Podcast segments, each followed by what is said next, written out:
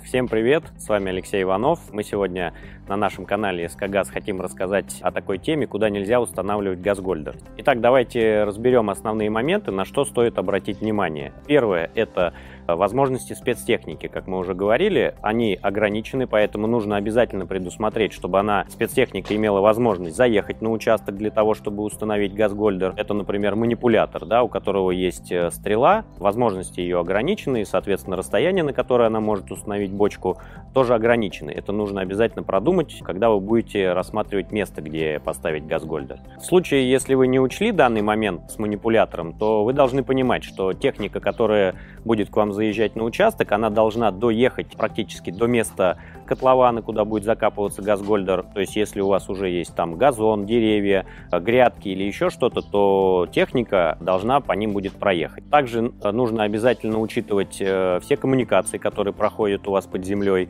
Возможно, уже заложена канализация, либо водопровод, э, либо электрический кабель, который проходит под землей.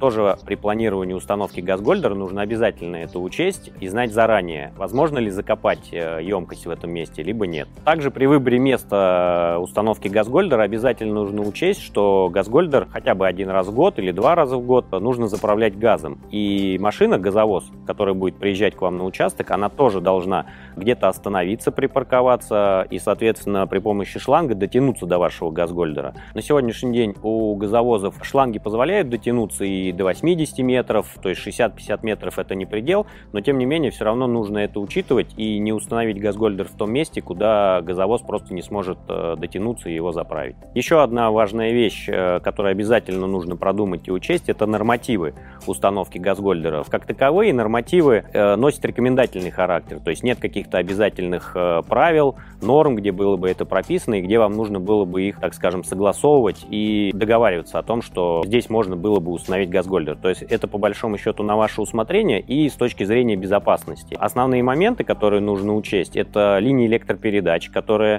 в основном учитывается именно высоковольтная линия электропередач, она больше как бы берется в расчет. То есть дачные э, линии электропередач не высоковольтные, для них нормативы не такие как бы жесткие, поэтому их можно в расчет э, сильно не принимать. Но если у вас на участке проходит или где-то рядом с участком высоковольтная линия электропередач, то обязательно нужно отступить минимум 5-6 метров для того, чтобы газгольдер не находился в зоне поражения электрическим током. Либо, соответственно, поставить дополнительно анодную катодную защиту, которая будет защищать защищать его там от э, возможных блуждающих токов, от высоковольтной линии. Поэтому, если у вас э, высоковольтной линии нет, то и проблем, соответственно, нет. Если есть, то обязательно нужно это учесть. Еще один очень важный момент – это норматив удаленности газгольдера от жилых строений как вашего, так и ваших соседей. То есть, если удаленность от вашего дома э, можно сделать 5 и 3 метра, в зависимости от планировки вашего участка, то удаленность от э, жилых строений ваших соседей должна быть минимум 10 метров метров. По закону, опять же, который прописан для юридических лиц, указан этот норматив. Для частных лиц этот норматив является рекомендательным, но тем не менее его лучше соблюдать, чтобы в будущем не возникло проблем. Бывали в нашей практике такие случаи, что соседи не могли между собой договориться и пытались законным способом решить этот вопрос. Возможно ли установить до 10 метров или нужно обязательно соблюдать этот норматив. В связи с этим был получен ответ из Ростехнадзора, из э,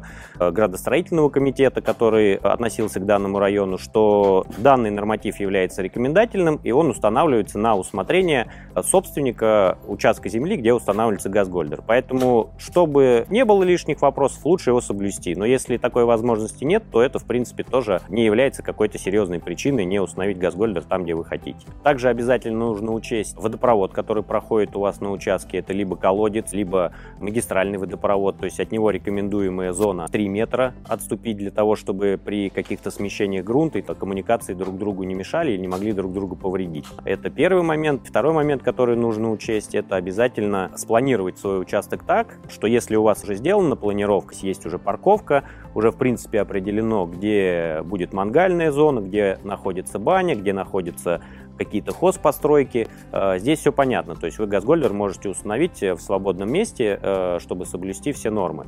Но если вдруг вы устанавливаете газгольдер на участке, где еще ничего не спланировано, то обязательно учтите, что рядом с газгольдером, и особенно на нем, не должна находиться парковка в первую очередь, потому что это небезопасно. Основной еще момент – это мангальная зона и бани, потому что любые пожароопасные объекты нужно стараться как можно дальше поставить от газгольдера, потому что все-таки это газ, несмотря на то, что у него есть там своя система защиты и безопасности, но, как говорится, лучше перестраховаться, чтобы в будущем у вас не возникало никаких проблем и вопросов, чтобы не пришлось его потом еще, не дай бог, переносить куда-то в другое место. Обязательно это учтите. И если вы хотите до конца уже убедиться в том, что вы правильно выбрали место под установку газгольдера, лучше вызвать заранее к себе инженера из компании, который будет устанавливать газгольдер, он к вам приедет, покажет, расскажет, еще раз уточнит с вами место, еще раз уточнит ваши пожелания, еще раз уточнит все нормативы, все перепроверит, и вы уже тогда точно не переплатите, и вам не придется потом э, переносить его куда-то в другое место. В большинстве компаний данная услуга бесплатна,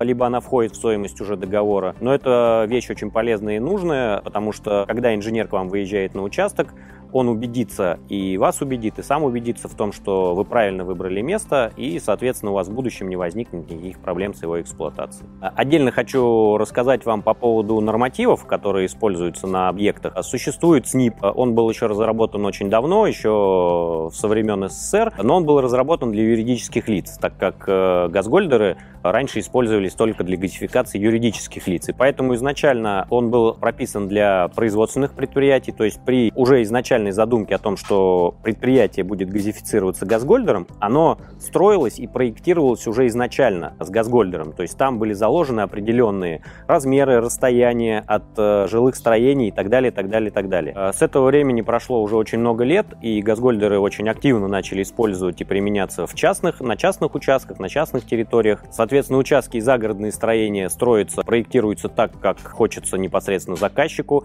и поэтому эти СНИПы и нормативы выдерживать уже очень сложно и практически невозможно. И, к счастью, либо к сожалению, нормативы э, для именно частного домостроения под газгольдеры никто не разрабатывал, и, соответственно, их никто не пересматривал. Поэтому мы в своей работе придерживаемся СНИПа, который был разработан для юридических лиц, но на практике этот э, СНИП для частников является рекомендательным. Поэтому здесь есть этот нюанс, его обязательно нужно учитывать и, соответственно, пользоваться возможностью установить у себя на участке газгольдер там, где вам именно хочется. Это, в принципе, несложно и довольно-таки просто сделать. Всем пока!